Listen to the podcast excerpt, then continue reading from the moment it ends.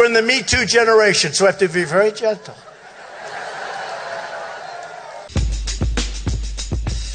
You wouldn't have your job if you weren't beautiful. It's very sad.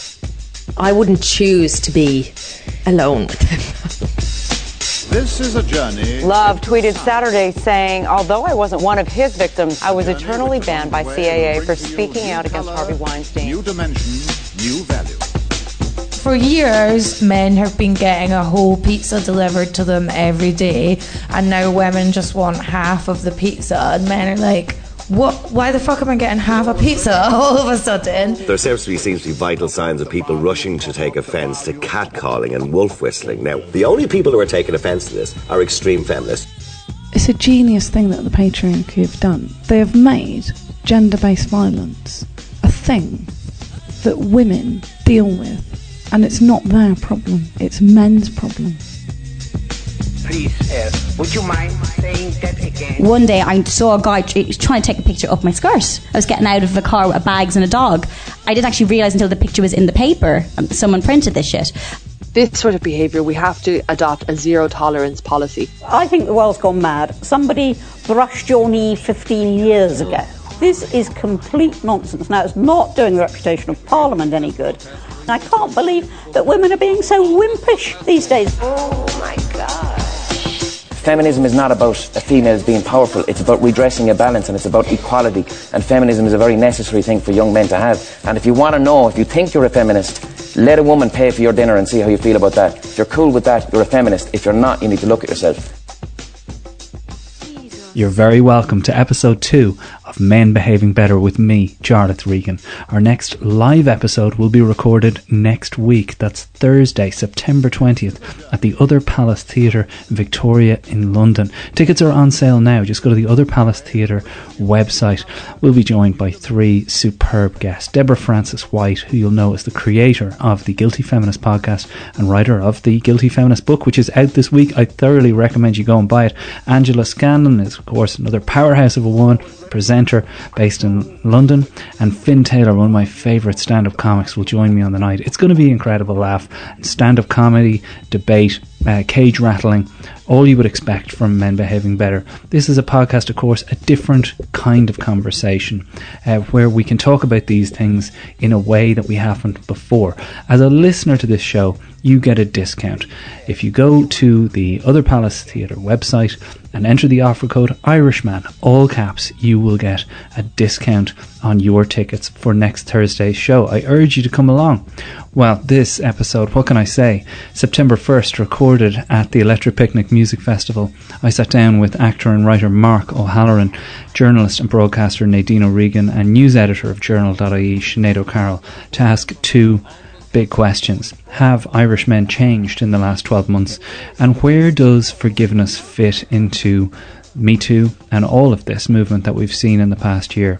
It's a wide ranging chat covering everything from the rights and wrongs of WhatsApp behaviour among men and women, the high profile Belfast rape trial involving Paddy Jackson and Stuart Olding. We also cover the Al Porter situation and Louis C.K., given that in this very week that it was recorded, Louis returned to the stage.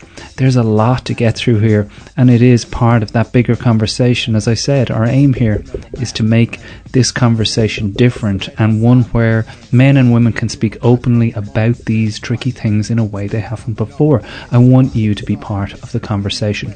Why not contact me? Irishman Abroad Podcast at gmail.com is my email address. I reply to every email personally. I've had so many emails since episode one. Thank you all for getting in touch. Or come to the show, as I said. Next uh, September 20th, this Thursday, at the Other Palace Theatre, we are taking up residency at the Other Palace Theatre through the autumn and winter. I'll have a bunch of episodes recorded there. Uh, another one going on sale this week is December 6th. Upcoming guests include Richard Herring, Roisin Conaty, Sindhu Vee, Romesh Ranganathan, Felicity Ward, Eleanor Tiernan, Carl Donnelly, and many, many more. So that's that for now, but let's get to this one. It's episode 2 of Men Behaving Better, recorded live at Electric Picnic. The two principal questions of today's podcast are number one, do you feel that Irish men have changed at all in the last 12 months of Me Too, of Paddy Jackson, of repeal, of all of these major events in terms of uh, the gender plates shifting in the country, do you recognise a change in Irish men that you connect with? It's hard to quantify what has changed or what has caused change, but there has certainly been a quantifiable seismic change in the country when you just look at the vote for the repeal thing. It was it was an overwhelming vote. It was a male vote and it was a female vote. And I don't think that would have happened five years ago. So that is interesting that it has happened. Do you think that, though, saying that right at the start, I think there's an awful lot of off the hook stuff that happens in this country. Yes. And I felt that way about the equality uh, of marriage referendum that, oh, sure, Jesus, I'm not homophobic. I, I voted, voted for, gay, for marriage. gay marriage. Yeah, and there will be a bit of that. You're still a bitch even though I voted for repeal. That sort of thing you Hmm. see on social media or blah blah blah. But there is still some sort of a shift. I think that also the rape trial, the Belfast rape trial, where it did cause massive polarization and some men became very upset by it. I do think there were a hell of a lot of men who were disgusted by it because they recognized the behavior or they recognized the pattern of the behavior or they recognized the righteousness of being allowed to to, hmm. to react like that and the most interesting thing about that the rape trial for me was the, the, the turning point in all the stuff that was coming out about it, and it was horrible to listen to every day, but there was a taxi driver in it, and the taxi driver said, I knew what was going on immediately. He said, like, I've seen this before, happen before. Hmm. The guy getting into the taxi, consoling the woman, he said that she had stains on her pants and she was crying. And I thought, probably we've all seen that on, our, on at the weekend, or we all accept that in some way. But actually, the taxi driver then made it his business to testify in court, which I thought was kind of interesting as well. That maybe we're getting tired of accepting that behaviour, hmm. which is not to say that it's going to go away or anything like that, but maybe slowly an awareness will will make it unacceptable. I do want to get into the trial later, but the purpose of, in case you're thinking that this is immediately a sexist part of this podcast, the fact that I bring Mark out before I bring our, our uh, female guests out, is that I do want to start this Men Behaving Better podcast with the discussion between two men because I feel like the onus on change is often put on women, that these are women's rights when it's in fact the men that are denying them those rights. So the behavior that needs to change is ours. And there's questions and discussions that men need to have between themselves. And one that I feel uh, the change that I recognize happening in the country after the Paddy Jackson trial was a change in how WhatsApp groups spoke to each other. Did you notice a change among what you would and wouldn't see exchanged among men uh, in WhatsApp groups since then? Well, I don't, I don't, I don't think I have a WhatsApp group that has only men in it. Okay. Uh, I've got a family WhatsApp group. If anybody's interested in that, dreadful bloody. The things. filthiest group of all. Uh, it's just, it's you, you're treading on eggshells with those kind of things. but I was talking to a fella on the bus from Port to to Stradbally today, and we were. ta- I was telling him what I was doing, and he said, "Oh, look, I'm part of a male-only bunch of lads, friends, WhatsApp group," and he said, "The shit that gets said in there is appalling." At times, and I said, "Do you ever stand up to it?" And he said, "No." And I said, "What sort of shit?" And he mentioned the rape trial, for instance, and he mentioned it becomes very laddie and very competitive very quickly. And I said to him, What would happen if in this WhatsApp group you, you were to post, I'm feeling desperately lonely and afraid for my own sanity on this WhatsApp group? And he said, You would be destroyed. Uh, so I don't think it's gone away. Yeah. Well, I do want to make the second question of this discussion where forgiveness fits.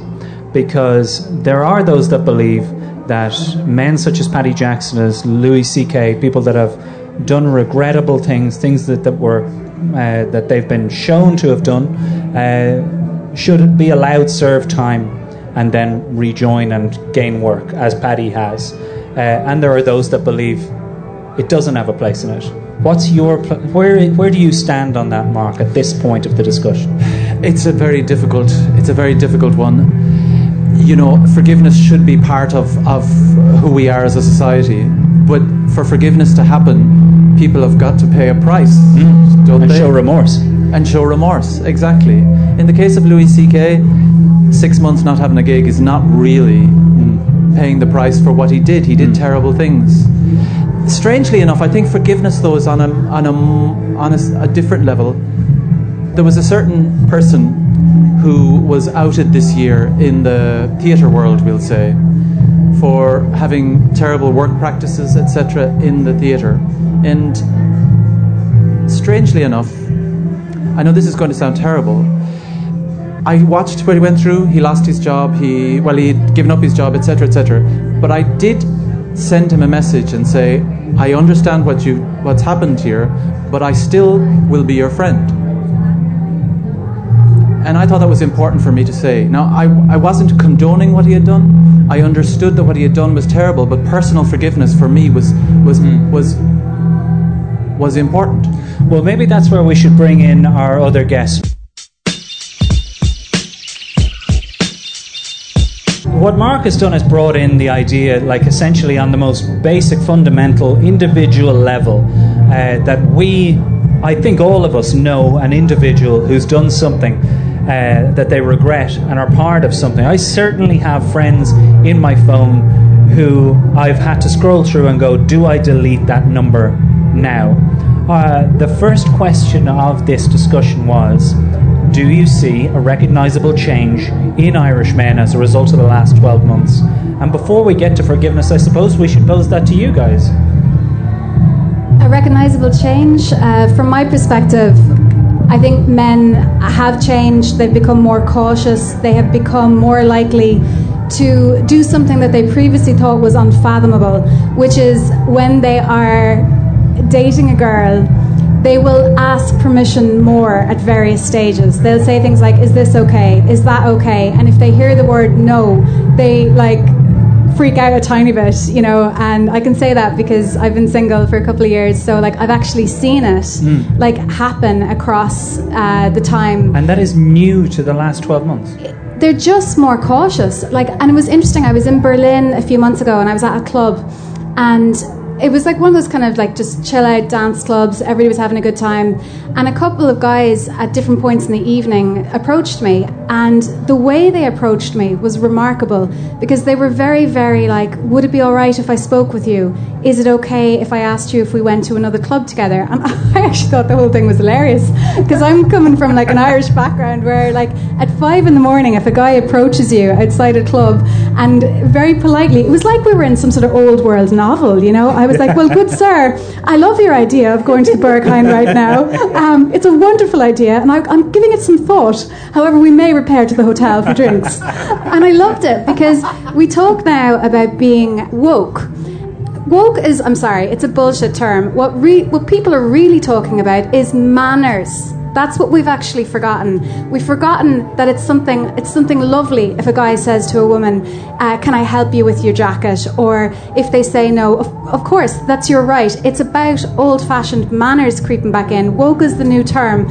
But guys always have it in them to do that. They know that. But it's just this new world. Technology is changing things.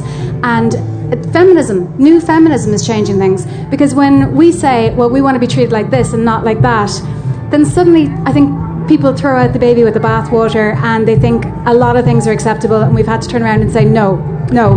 Just because we don't need you to open the door all the time doesn't mean you can do other things. I mean, manners uh, essentially comes down to effort, right? And I do feel that, like, uh, I've always maintained that that's the difference between the good guys and the bad boys is actual conscious thought, anticipation, and effort, and reflection on the feelings of others. Yeah. Sinead, are you seeing that too?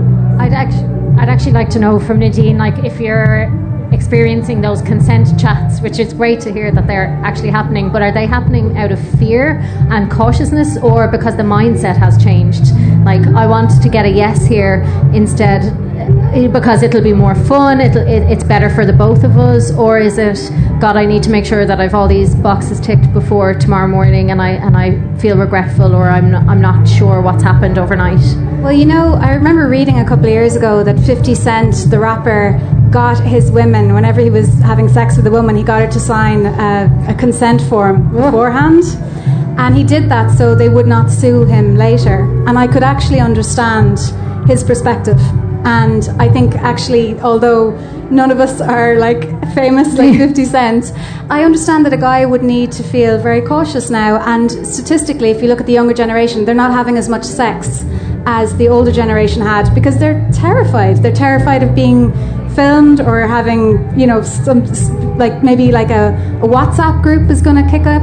So I do think guys have been better. I definitely think so, but that's only my own anecdotal experience. I don't know what it would be like to be 18 now and going out into that world and feeling somewhat fearful. I will say we were talking about this before.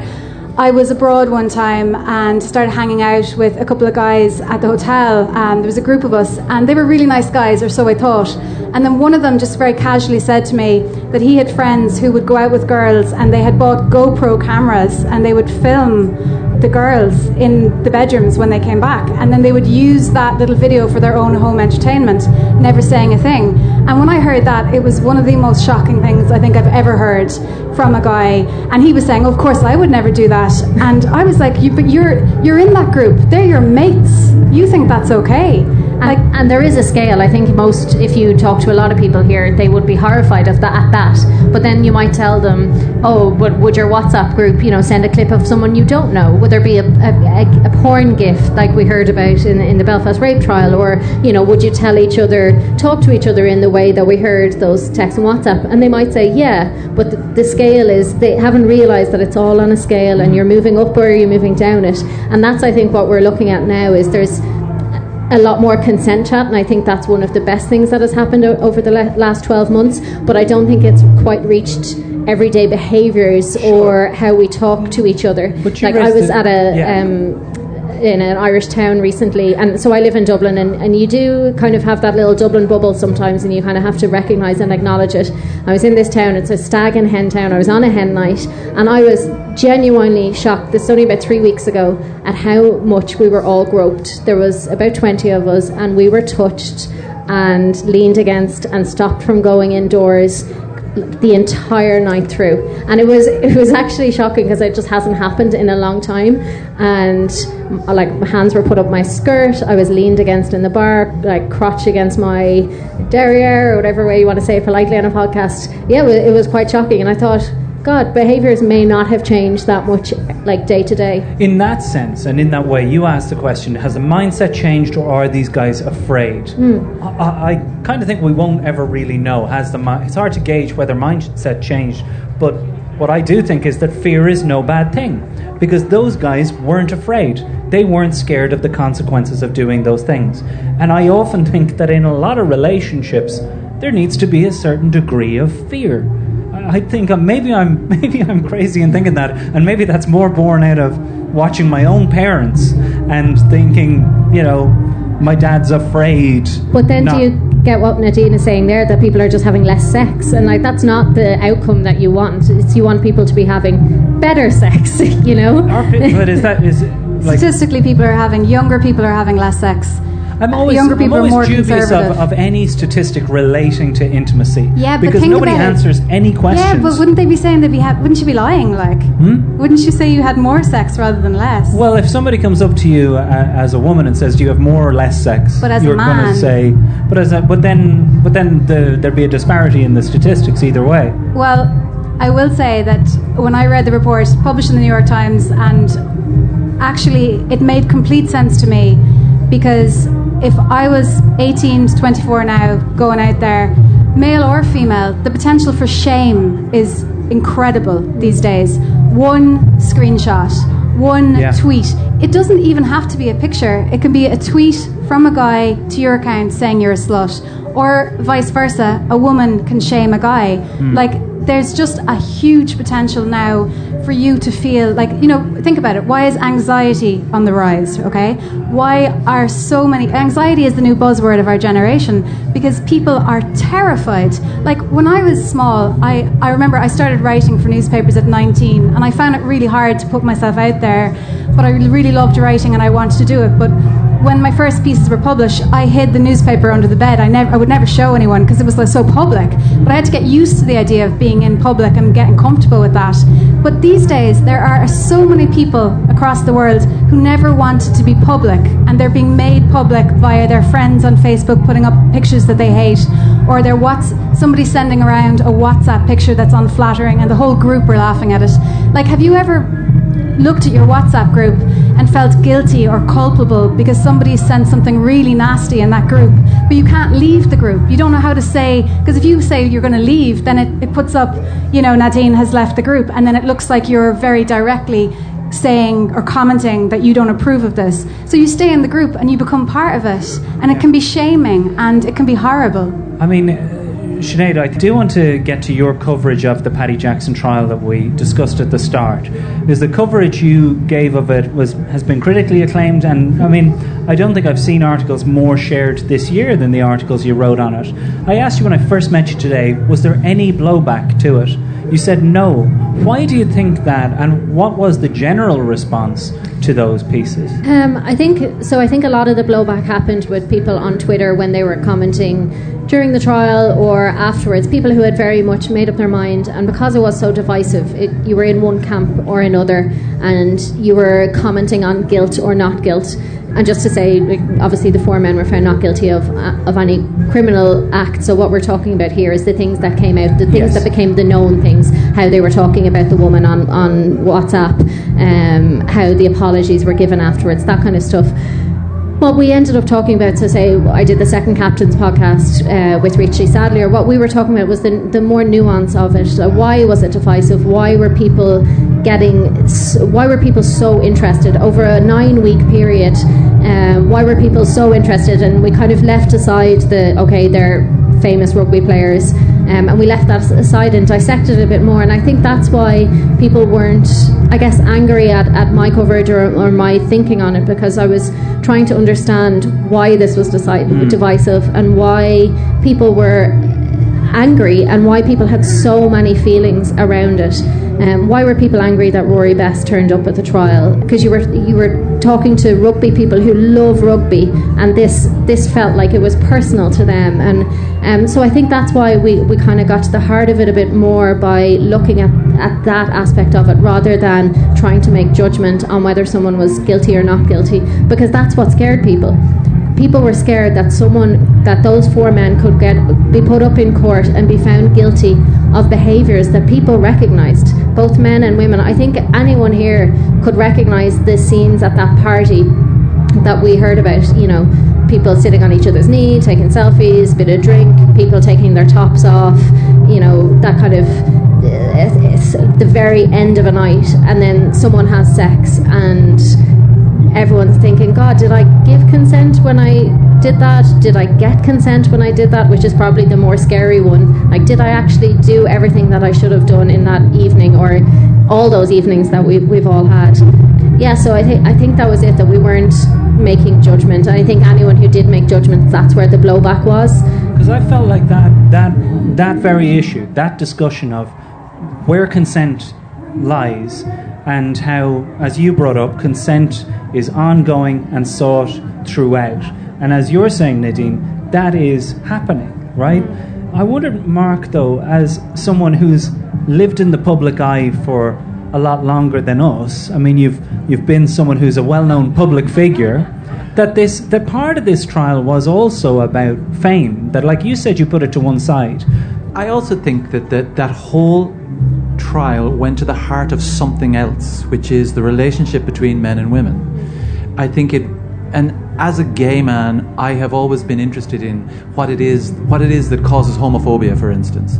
And any time I've thought about it, I've always thought that homophobia and misogyny are actually the same thing, which is a disgust at the feminine, or a hatred of the feminine, or a viewing of femininity as weakness. And with that rugby culture and that lad culture, weakness is exploited and destroyed. And so when then you add in a relationship between that sort of culture with women, it becomes very difficult. And I personally do not see femininity as weakness. I like being effeminate. I like being an effeminate man, and I, f- I feel some power in that. But I also do not I think it's such a dangerous thing. And the idea of consent in there, then, asking for consent from someone, for me, it seems like almost an infantilization or something like that of a, of a woman. Like, am I doing this? Is this okay, baby? All of that sort of stuff goes on. And, and I think that consent needs to be thought about and, and, and thunk through. But I do think that there is there's a deal of misogyny still here that we mm. all need to think about. Because Nadine, you you've been accused of the opposite. The article that you wrote about uh, George Hook uh, Oh, yeah, yeah, was yeah. carried by Male Voices website as an example. Oh yeah, yeah, yeah, yeah. yeah. They did Maybe actually. explain They that did. to they, the- Yeah, no, I think they did try to get legal on that, but fortunately, uh, the excellent Sunday Business Post lawyers uh, managed to show them that, in fact, all my arguments made in the piece were uh, completely in the realm of personal opinion and did not go. uh, Because actually, I would see myself as. I mean, I think be, being a feminist means believing in equality. And I think the, the big problem for guys, and I think we have to be really honest about this, is guys had an unequal amount of power previously, right? They've always had it. And so what we're sort of saying to guys all the time is we want to take some of your power as women to make us equal. And we expect guys to be totally fine about that all of the time. And actually, the big problem is for guys to sort of say, because intellectually, all men know that this is actually correct, you know, in the sense of equality. If you believe in equality, there should be an equal distribution of power. But if you give me a really big lunch and then you say you're going to take away, you know, the first course or whatever, of course you're going to get pissed off. Yep. So, like, I expect that guys will feel a sense of discomfort. I expect that it's a really uh, difficult process. It's a process that goes over generations. But the, I do think the big problem we had was in the 1970s, feminism was coming a very long way. And then for some reason, I don't know exactly why, but it seemed to stall. And it's because of social media and it's because of the internet that we're banding together again for a new type of feminism, one that encourages women to find their voice collectively. Because if you have one woman saying one thing, she gets dismissed. You get brought into an office and told, listen, your concerns are lovely, but they're not that important. Whereas if there's like 50 women, if there's 100 women, all the women who made the complaints about the former um, gay theatre director were heard because they, there were nine of them in the Irish Times article. That's why they were heard. I think, though, that men have a lot to gain from feminism as well. I think that toxic masculinity polices men. It makes men unable to use their sensitivity, their voices, to, to allow themselves to feel emotionally vulnerable. I think feminism can allow a man to do that, to allow the space for men to be able to talk in that way. I think that feminism can give so much to and, men. and I think that collective voice that you're talking about, actually, I just want to revise one of my answers to the questions about the blowback. I just remembered a conversation I did have with a former uh, rugby player, and it was live on, on radio. And it was one of the it was one of the things that actually angered me around the coverage of that trial, because on the one hand, people kept saying that those WhatsApp messages and all of that laddishness is just normal behaviour. But on the other hand, of course, we respect and think of women equally. I'm like, you can't, both of those things cannot be true at the same time. Um, and I had an argument live on air with, with uh, this guy, and he was saying, you know, this, this was they're being punished now for these messages. They're not guilty, so they're being punished basically for these messages g- getting out there and for having these thoughts. And that's just normal if you go into any dressing room anywhere. And I thought, whoa, if you're admitting that live on air, our problem is much, much bigger than I thought. Like, if those messages are completely normal and you think that they're completely normal, then rugby has a bigger problem. And if rugby has a problem, it's everywhere. Okay, well, here's where I'm going to pick you up on that. And I'm not about, in case any of you are doing an intake of breath and going, is Jarlath about to defend those messages and having those kind of conversations in groups? But what I will say is when I look back on this and I think about my own fears as a young man growing up in Ireland, my number one fear in terms of being intimate with girls at a young age and through my teens was how much girls share between themselves. This sharing among girls of intimate details of sexual interaction with guys I would argue, is way, way, way more explicit than guys are comfortable sharing with each other. I don't think I've ever had a conversation about what happened in a bedroom with a girl. No guy ever wants to hear it. They won't share, and in some ways, it's a weakness that probably we should be talking more openly about it.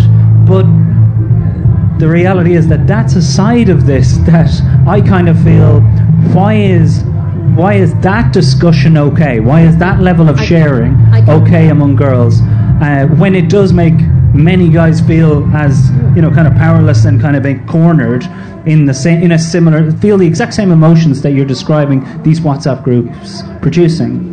Well, I'm not sure if the, if it's the exact same Uh, with the, with these particular messages. You're talking about you know talking about roasting a girl. You're you know you're talking about kind of owning and doing what you want unto a person in Mhm. those intimate chats. Now, I, I can promise you, I've never had a WhatsApp chat about any sex I've ever had with anybody. You anybody. have had girly But- chat. Don't deny like- you have a, had a girly chat over About drinks. intimate details, no, it wouldn't be something that I would have Um, done. well, let's gauge the room then. Let's get a gauge on the room.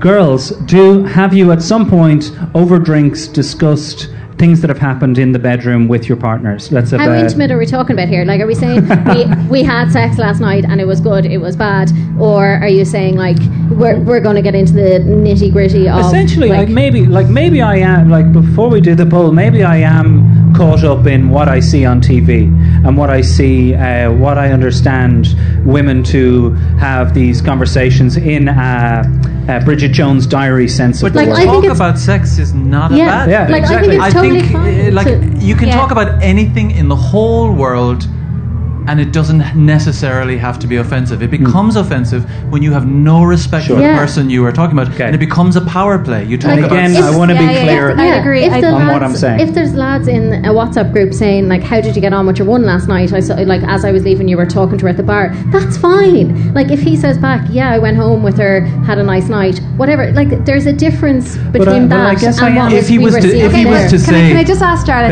Okay. Is are, is what you're are you worried about the whole like size thing? Well, is that is because girls? I mean, I personally am not worried about it at all, right? Let's be clear on that. Right. I am worried about uh, essentially the same kind of slagging off. No, that but- girls do slag off guys that they've been with. But what I mean is, can I just say, I think women do talk about men, and I think they do talk about men explicitly. But as Mark was saying, it's how you talk about guys. And honestly, um, maybe I'm living in a different world here, but I've never ever had a girl ask me about uh, size. Uh, in that sense, people aren't. They don't paint people in those kind of colours. Sinead, like you That- are shaking but- your head during this, but like I'm not dreaming not- it, but it's not like that. Come But- on, girls, but get behind me here. I'm not the only man in the world who knows that girls are going. He was shit. He did this. He did that. It looks No, like this. no. Who has weird balls like that? I mean, this shit's going on. I'm not imagining this, right? Well, like look at the women in the audience. They're all like, "No, like." No. I'm just I saying. will, no, but I will say what, what generally what girls have always done is from a very young age, you start from a very young age and you get there and they're like, oh, so you're with the guy. And like, yeah, and like, what you do? You know, it's what did you do when you're younger? Because when you're younger, there's all like first base, Okay. second base, all that kind of stuff. And I mean, it, there are descriptions, but they're done with respect. I would like. I could, I would love to see if you had your your male WhatsApp group, and he's somebody said, "I scored last night. We went home and snuggled." Yeah. But there's what would sh- happen to him?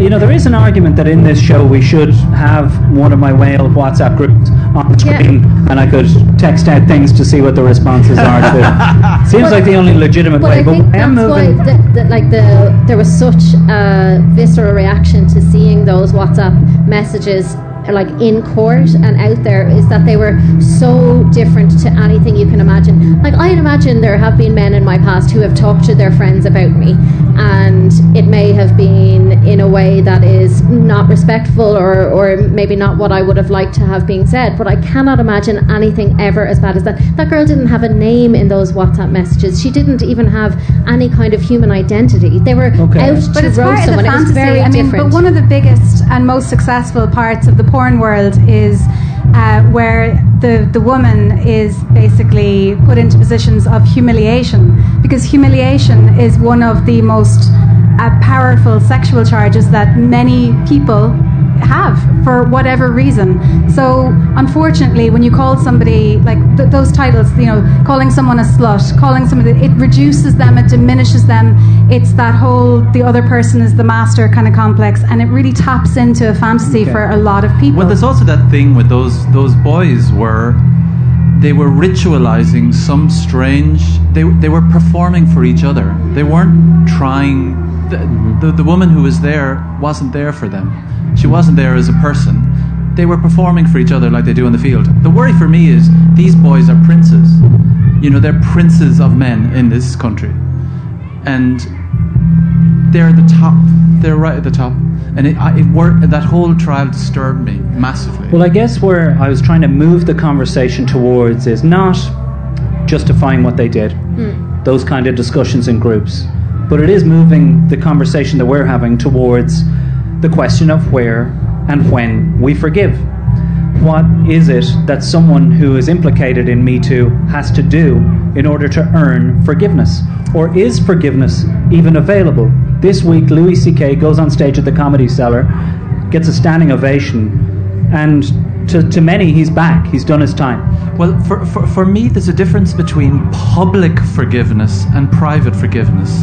The, the, the example that I gave you was somebody who I see good in and I know behaved terribly. I don't intend to, to, to, to uh, defend what happened. I don't want to work for them again. I don't want to support that. However, on a personal level, I felt I had to say, I will be your, remain your friend.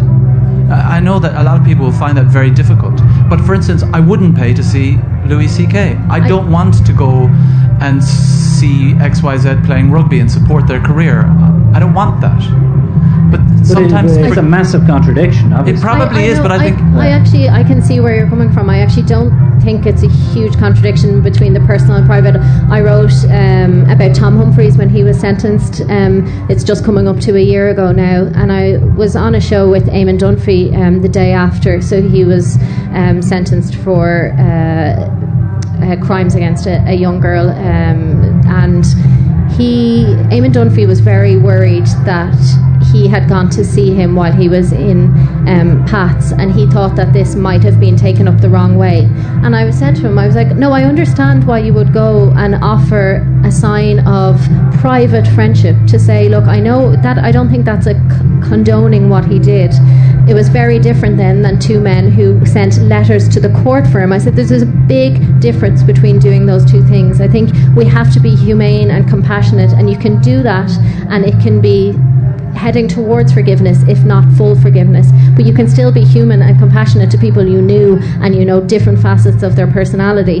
Um, bringing it in into the public sphere by the two men who gave letters to the court to try and get a mitigation mitigated sentence for Tom Humphreys by bringing up how great his GAA volunteerism was, whereas that's actually where he found um, his victim and something someone like Louis C.K. being able to just go back to exactly where he left off and pick it up again publicly and have the support of the entire industry or not the entire industry but the mechanisms of the industry that you need to get on stage again and I do I do see a big distinction between those two things Mark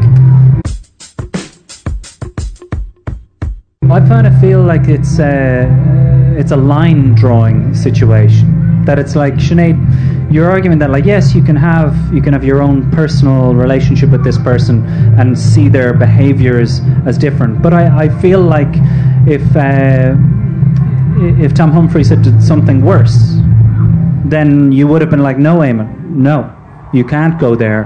He murdered X, Y, Z. He was responsible for, you know, some kind of his crimes were mass fairly I at the top. can- crime. I think there's just a line it that was, you yeah, will well, cross. It was a very odious crime, though, and I, I think you also in that private moment can see what what restorative justice has got, taken place. Like, have they learned? Like, and I think there was a good example after the Belfast rape trial when Stuart Olding came out with his statement there seemed to be an understanding of what wrong was done. Hmm. And he seemed to have an understanding that this woman came to the courthouse, gave her perception of the events of that evening, and he didn't contradict her events but said that his perception was different. So he seemed, and, I, and he wrote that statement himself, and I don't think you could even be cynical and say he's, he did that out of the out of like kind of trying to save Yeah, his career because. I don't think you'd be able to make that statement Mm. without getting it in some way, and, and that was complete polar opposite to what Paddy Jackson did.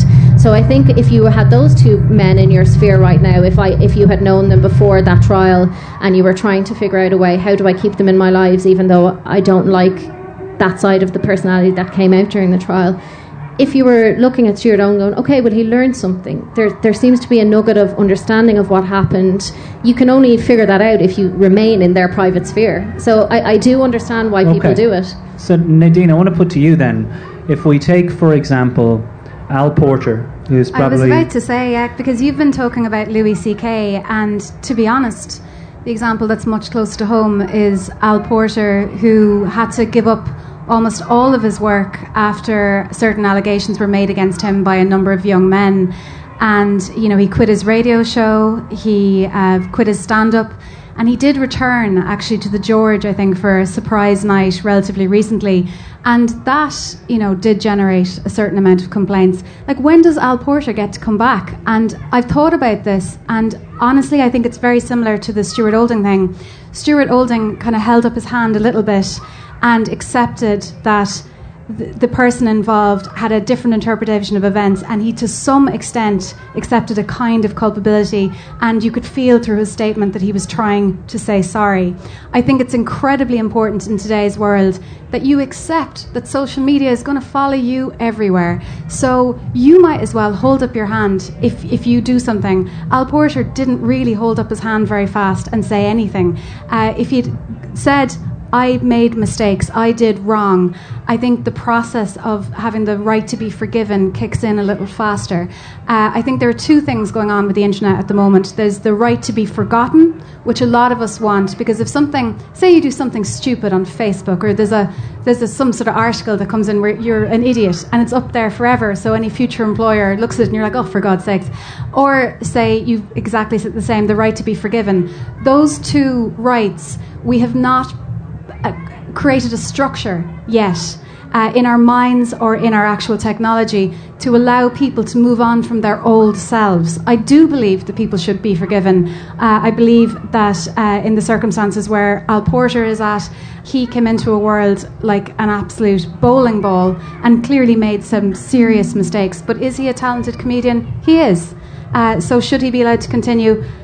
If he approaches things in the right way and actually does make genuine efforts to understand why certain things are wrong There and a- inappropriate, then yes, there- I think he should be forgiven. Isn't there a question, though, around the, the idea that his workplace was the place that facilitated a lot of this behavior which was not acceptable?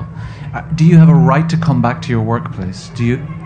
I, I think that's the problem, and I would I would probably be more on your side on the workplace things. We've had a few examples, and I I would know the sporting world a bit better than the, the comedy or, or theatre world. And you do get examples, and I'm not sure you do get forgiveness to go exactly back to your life previously. Like you know, Tom Humphreys used the GAA to find victims. Ched Evans has since been uh, his conviction was quashed, but at the time he used his fame and his footballing, and that's and that's where his his problems started.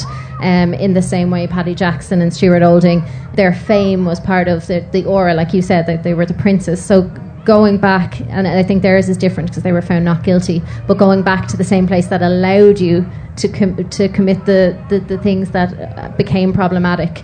Um, yeah, I do I do agree that that is a problematic part of the forgiveness pro- process. But when somebody is that young, like a lot of the time when we were talking about people like, say, George Hook or Kevin Myers, like I'm being really honest here. When I was writing articles about them, I did point out, and some people might have accused me of being ageist, but I was just trying to say when people are hitting past 70, they're coming to the end of their working life or what we think of as their working life. So for them to re enter the arena at the same level of success, eh, you know, they don't need it in the same way. But if somebody is in their early 20s and they made some very, very serious errors, um, do you say that they're the next, the next few decades that they're dead to the world that they're very talented in? I mean, that seems Do you think that maybe there's harsh. an issue with forgiveness in the whole country, and that this country is scarred by what we were forced to believe was forgiveness and redemption and understanding? Because to me, watching from London, the Pope arriving here, to the uh, claim that he did, to the crowds that he did, there's a lot of people there who have either forgiven or closed their eyes about a bunch of stuff. I think a lot of people there would, would disagree with you on that because, to be fair to the people who did go to see the Pope, a lot of them did say that they were putting their faith first, and that didn't mean that, that they were closing their eyes to the abuses of the church. Now, I have to say, I went to Colm O'Gorman's very wonderful uh, event Stand for Truth, uh, which was held at the Garden of Remembrance, and it was an incredible day, and it was so emotional. And people, including you know Marian Keyes, Grace Dyas, spoke so well about what we've been through as a nation and the hurt, like the hurt that so many people have been through. Like I had a friend when I was a teenager who was very badly abused by our local priest and wasn't believed, and still lives. Uh, it was believed eventually, but he still lives a very secluded life. And I put up the Stand for Truth uh, thing on my Facebook page to say I was going. He never likes anything on Facebook, but he liked that because I knew that weekend was traumatic for him. I would say my own mother is a Catholic, and uh, she I, I would exemplify her faith as being something that's kind of good because I remember when John Paul II died, I was at home and she said, Jesus, he was very holy. Wrong about homosexuals, but very holy. I just thought it was like. She was, a- she was able to divide him up. She's doing Catholicism on her. her Yeah, yeah. but also, she really enjoyed the Pope being around, and I knew that. I mean, she loves her gay children. She was she she went and campaigned for gay marriage. She voted uh, yes to repeal. Uh, You might say she's a la carte uh, Catholic, but I think that all Irish people now are a la carte. Carte Catholics. I think they have been having to deal with their faith is important to them, but the institution stinks and they know it. But I think the, there's good analogy with the institution. So we heard the Pope begging for forgiveness, is what they, they called it. So he's pleading for forgiveness for everything that happened um, here. But we didn't really hear him say sorry. So, like, you skipped a step there, Francis, mate. Like, you know, and I think that's the same with when you're talking about Louis C.K. or any of these things. Okay, well, where did we see the sorry part? Like, Mm. or where did we see the action to fix the problem? Like, you still owe billions to the people who were abused and the people who were brought in f- to like do your work as slave labor. Like, so unless we see the sorry and the action, like, how can the forgiveness come? And that's why I brought up the Stuart Olding thing because I think we saw the sorry, we saw the little bit of action, and and, and so you can move though? towards forgiveness, not full forgiveness, but you can move towards it. You might know better on this, but my understanding when I saw the Stuart Olding statement, I thought, how amazing. He's sort of admitting a bit of culpability there. And then Paddy Jackson obviously didn't. And I was told that Paddy Jackson had the more expensive lawyers and the lawyers who were like bulletproof and were going to get this guy off no matter what happened. And Stuart Olding was the person who was just making his own way. And it was interesting to note that the person with the kind of cut price he- lawyers, if you like, was more aid in the honest. end, yeah. But Hmm. do, uh, surely your instinct would kick in and say, "Do the decent thing, do the." Well, there was a lot of worrying about contracts and, and playing for Ireland again. And if, if you want to play for Ireland again, it, that your whole record has to be squeaky clean. So, you know, he, he just took the wrong approach. He thought if I go like bull, bull at this and make sure that everyone knows that I'm an innocent man, I didn't do anything wrong. They read the room wrong. They read the entire country wrong. And they really shouldn't have because we were in the middle of the Six Nations and there was signs saying, I believe her in rugby stadiums. There was uproar about Rory Best going to support him. So, yeah, the, I think that's the, the lawyers read the room wrong and, and he read the room wrong. But I think that it's a sign of maybe human decency emerging, but also there was just, like you're saying, there's a great understanding that social media can carry a message extremely far. So when somebody holds up their hand, it's not just print media or TVs giving you that message, it goes to an entire generation and younger bunch of people potentially that get to get that message and understand it in a very direct way. Uh, so I think it is. It's just. it- It's, it's so important that we acknowledge that we're living in a new reality. You say something, and if that message is important, it can reach millions. I think there's one other thing that needs to be looked at, which is that I think there's a statistic out there that 80% of crime is committed by young men between the ages of 16 and 24. I don't know whether that's exact, but uh, it's something like that. That's kind of frightening when you sit down and think about it. Like, what's what's happening? Well, I think it goes the back boys? to like what Nadine was saying earlier. Like it is scary, and I do appreciate and understand that when young, so people who are young men now, or say middle-aged men, when they were growing up, they thought this was the world that they were entering. So this is how hard it will be to get a job or to make it, and then okay, all these other people who didn't have these opportunities are now in this space as well. So it's like, say, for our example, it, it's now harder for a man to get a column in a newspaper because there are more people vying for that same column. It's harder to be a male presenter now because they used to care if there was women presenters, but now they have to make sure. And some of us can take advantage of that, and you have to be honest and say, yeah, like I am getting some jobs that I wouldn't have got ten years ago because now they care about the optics of having two men. It's not. I'm not saying that I'm not worthy of those jobs. I think I am, um, but and even now, like I had a pause there. I'm like, oh, does that sound really conceited that I said that? So I still have that thing that you know men don't have. But I think that is I can understand why that can create anger and problems because it's a much harder world to enter. to be made that you know talent is mixed between the, the the sexes very equally, and if you have a disproportionate amount of one sex getting all the work, you're just getting shit people. Yeah, I- I so was- I just think opening it up is going to make everything a little bit better. Yeah, I was Um, sitting side a stage at the Leeds Festival last weekend, looking at the lineup of acts that were due to go on the comedy stage. Uh, two of them were women, and the act that was standing next to me said, "There's funnier men that could have filled those spots," and he would be what you would I would have considered a woke guy. I would consider And- him a thick. Exactly. So Yeah. I say to him, "How else are we going to get more women in comedy?" I- and he, he, you know, like he looked at me as if to say, "I mean, oh, you're one of them." Yeah. And there is a sense that I feel like the change that we're witnessing in Ireland is more guys being willing to face down someone looking at them and say, "Oh, you're one of them," and replying in a t- in a in a WhatsApp group, going, "Oh, look at this guy," and the more of those dudes that we can kind of bring up from an early age, the better chance we have of redressing any sort of balance Isn't there within also the fact that we've got to go deeper than that? That it's it's not just about tackling the that it's the one woke guy who's causing us all the problems. It's not. It's something more fundamental because it's within women and it's within men. It's the idea of feminism being or femininity being a weakness. That, that the female sex is the weaker sex, that they don't have a right to stand up in public and raise their voice, or they don't have a right to be funny, whereas a lad is always fucking brilliant, whereas a girl who's funny is kind of. She's really bolshy, like. Yeah. Hmm. This, She's got balls that one. yeah, she's got balls that one. Amazing, you're up there. That kind of thing. And but that goes deep in people. Like Yeah. that goes into your bones. That is in people's bones, and that needs to be stopped. And I think part of it is allowing boys to be sensitive and say that it's part of their makeup, and women are allowed to be bolshy if they like.